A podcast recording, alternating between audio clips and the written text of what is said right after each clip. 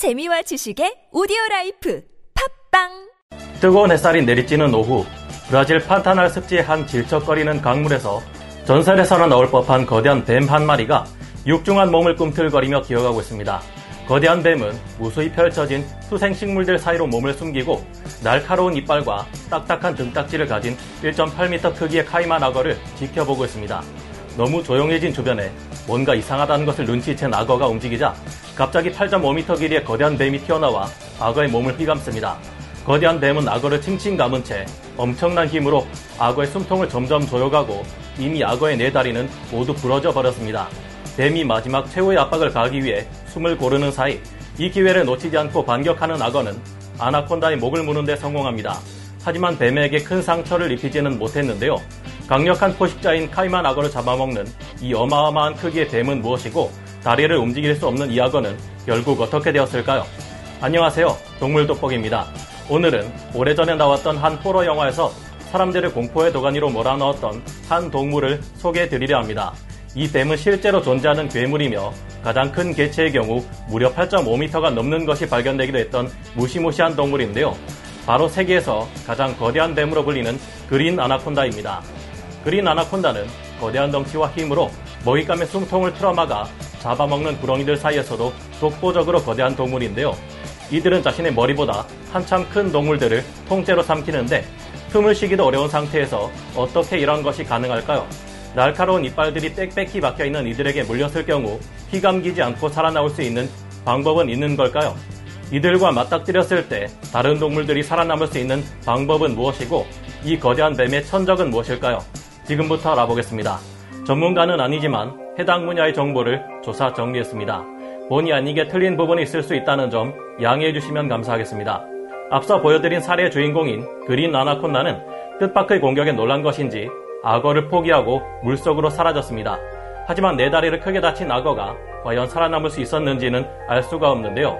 그린 아나콘다는 중남미에 서식하는 에넥테스류의 뱀들 중에서도 현존하는 가장 거대한 뱀으로 알려져 있습니다.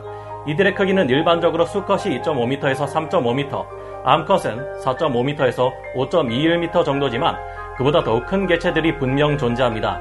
8m 길이의 개체가 보고된 적이 있으며 7.3m짜리 개체가 동물원에 살았다는 기록이 남아 있는데요.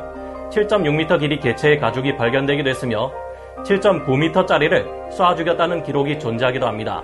일반적으로는 5m만 넘어가도 굉장히 큰 개체에 속하지만 이보다 큰 개체들이 적지 않게 존재하며 체형 또한 두껍고 체중도 많이 나갑니다. 4.5m 길이 아나콘다의 몸무게가 7m짜리 그물무늬 비단뱀의 무게와 맞먹을 정도니 아나콘다는 이견의 여지가 없는 세계 최대 크기의 뱀인데요. 이들은 덩치가 큰 만큼 육지에서는 동작이 느려서 주로 물에서 생활합니다. 1997년에 나온 영화 아나콘다에서는 무슨 12m짜리 아나콘다가 자동차 뺨치는 속도로 고속 질주하며 인간들을 집어삼키지만 이건 당연히 영화를 위한 과장이자 거짓말이죠. 그렇지만 실제 아나콘다는 매복과 기습의 달인이며 하필 탁해서 속이 잘 보이지도 않는 흙탕물 속에 몸을 숨기고 있어 위험합니다. 아나콘다는 먹이를 어떻게 삼킬까요? 아나콘다는 최대 크기가 3m 정도로 비교적 작은 악어인 카이만 악어의 천적이기도 하며 다른 파충류는 물론 덩치 작은 멧돼지처럼 생긴 페커리, 사슴, 몸길이 1m 정도로 최대 설치류인 카피바라, 몸길이 1.3m에서 2.5m에 110kg에서 540kg의 몸무게를 가진 맥 등을 잡아먹습니다. 방어 무기로 날카로운 발톱을 가지고 있는 개미 할기와 나무늘보, 몸길이 1.8m에서 2.7m에 80kg에서 160kg의 덩치를 가진 아마존 강돌고래 또한 아나콘다의 먹잇감인데요. 아나콘다가 이들처럼 큰 먹이를 삼킬 수 있는 이유는 첫째, 턱뼈가 관절이 아닌 인대로 연결되어 있어 상당한 수준으로 늘릴 수 있기 때문입니다. 뱀의 턱은 위아래로 늘어나는 것은 물론이고 아래턱 뼈의 경우 두 개의 뼈가 인대로 이어져 있어 옆으로도 늘어날 수 있습니다. 아나콘다는 세계에서 입이 가장 큰 각도로 벌어지는 동물인데요. 턱을 180도나 벌리는 것으로도 모자라 양하악골이 탈골되고 양옆으로 벌어지는 데다 입의 가죽도 저러다 찢어지는 거 아닌가 싶을 정도로 늘어납니다. 몸통의 신축성도 상당한 수준이라 몸통이 불룩해질 정도로 큰 먹이를 먹을 수 있는 것인데요. 다만 그 정도가 무한대는 아닌지라 가끔 소화불량으로 죽거나 배가 터져버리는 경우도 생길 수 있습니다. 이들은 먹이를 삼킬 때도 숨을 쉴 수 있는데 그 이유는 성문이라 불리는 특이한 기도를 가지고 있기 때문입니다. 아나콘다가 입을 열면 아래턱 부분에 구멍이 보이는데요. 아나콘다는 큰 먹이를 삼킬 때 이 성문을 바깥으로 밀어내 숨을 쉬면서 기나긴 식사 시간 중에도 질식하지 않을 수 있습니다. 이들의 이빨에는 큰 바늘과도 같은 날카로운 이빨이 빽빽히 나 있는데 옐로우 아나콘다 성체의 것을 세어봤더니 약 75개였다고 합니다. 만약 아나콘다에게 물리면 어떻게 해야 할까요? 아나콘다는 약 75개 이상의 날카로운 바늘이 입 안쪽을 향해 휘어있는 형태로 나 있습니다. 만약 이들에게 팔이나 다리를 물린다면 통증과 출혈은 둘째치고 꼼짝없이 잡아먹힐 위기에 처하는데 어떻게 빠져나와야 할까요? 흔히 아나콘다의 머리를 공격하고 뱀의 머리를 잡아당겨 입을 벌리게 하면 될 것이라 생각하기 쉽지만 실제로 이 같은 행동은 오히려 위험한 행동이라고 합니다. 아나콘다들은 머리 뒤에서 공격을 당할 경우 위험에서 자신을 보호하기 위해 즉시 거대한 몸으로 또아리를 틀게 됩니다. 섣불리 이들의 입을 벌리거나 머리를 공격하려 하다가는 역으로 이들에게 칭칭 감겨 목숨을 잃게 될 수도 있습니다. 이럴 때 물린 부위를 빼내기 위해서는 아이러니하게도 뱀의 입 안쪽으로 물린 부위를 더 밀어 넣어야 한다고 하는데요.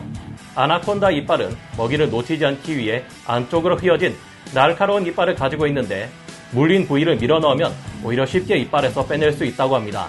하지만 이 같은 행동을 하더라도 혼자서 빠져나오기는 어려울 테니 다른 사람의 도움을 받는 것이 필요해 보입니다. 아나콘다 이빨에는 독이 없지만 안에 세균이 득실거리기 때문에 이렇게 빠져나오더라도 당장 병원을 가보는 것이 좋겠습니다. 아나콘다에게도 천적이 있습니다. 아나콘다는 거대하고 강력한 포식자이기에 천적이 없을 것만 같지만 실제로는 이들에게도 천적이 있다고 합니다.